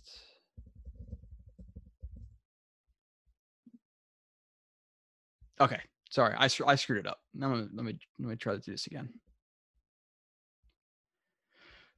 Desktop. Okay, so you see everything here. Um, go back to the names. I'll copy and paste the names again. Don't think I'm cheating. Copy this. The top name is gonna be the winner. There's all the names in there. We're gonna randomize it. Okay, so uh, B Vander Vliet. Um, if you, I'm going to give you until Saturday night at 11:59. Uh, Saturday night at 11:59, I need you to email me. Um, give me your shirt size, your home address. Um, if not, now for the people who are who are two to five right here, what I want you to do is, if I don't give that shirt out, the first person to email me on Sunday, so that's Sunday at 12 a.m. That's at 12 o'clock at night, midnight. Email me. The first person to email me um, at that time will will be the shirt winner out of the, the top five. So if Fire, T, TRK, Mick, and BBR, BBB, whatever, GV, Reflex, and Vin Lotto, um, you email me Sunday. the first person to. If Vanderbilt doesn't answer by Saturday night, um, then you are the person to win it. So Vanderbilt, you have until uh, Saturday night, 11:59. After that, the first person to email me to these top five people, um, you're gonna get the shirt. So that's how it's working. Appreciate everybody for listening. Um, pick the shirt. Again, we have. I think I'm. I'm actually. Well, I'm not, I don't think. I'm actually wearing the Blue Split shirt, you have Mekhi Becton shirt, you have a Jet shirt, you have a bunch of shirts. So pick the one you want, send it to your house for free. It's going to take a little bit longer because of the whole COVID 19 thing going on. Um, but I appreciate everybody for listening. Like I said, the two through five, email me. If the guy claimed it, I'll, I'll, I'll mail you back real quick. Sorry, it was claimed already. So um, appreciate everybody for listening. And I will see you in a couple of days um, with P. Ryan. Uh, review after P Ryan, it'll probably be Hall if Logan Ryan gets signed, I'm going to put him to the top and, and do hopefully Logan Ryan next. So I appreciate you for listening. Drop those reviews. Another 25 will send another free shirt. Uh, appreciate everybody.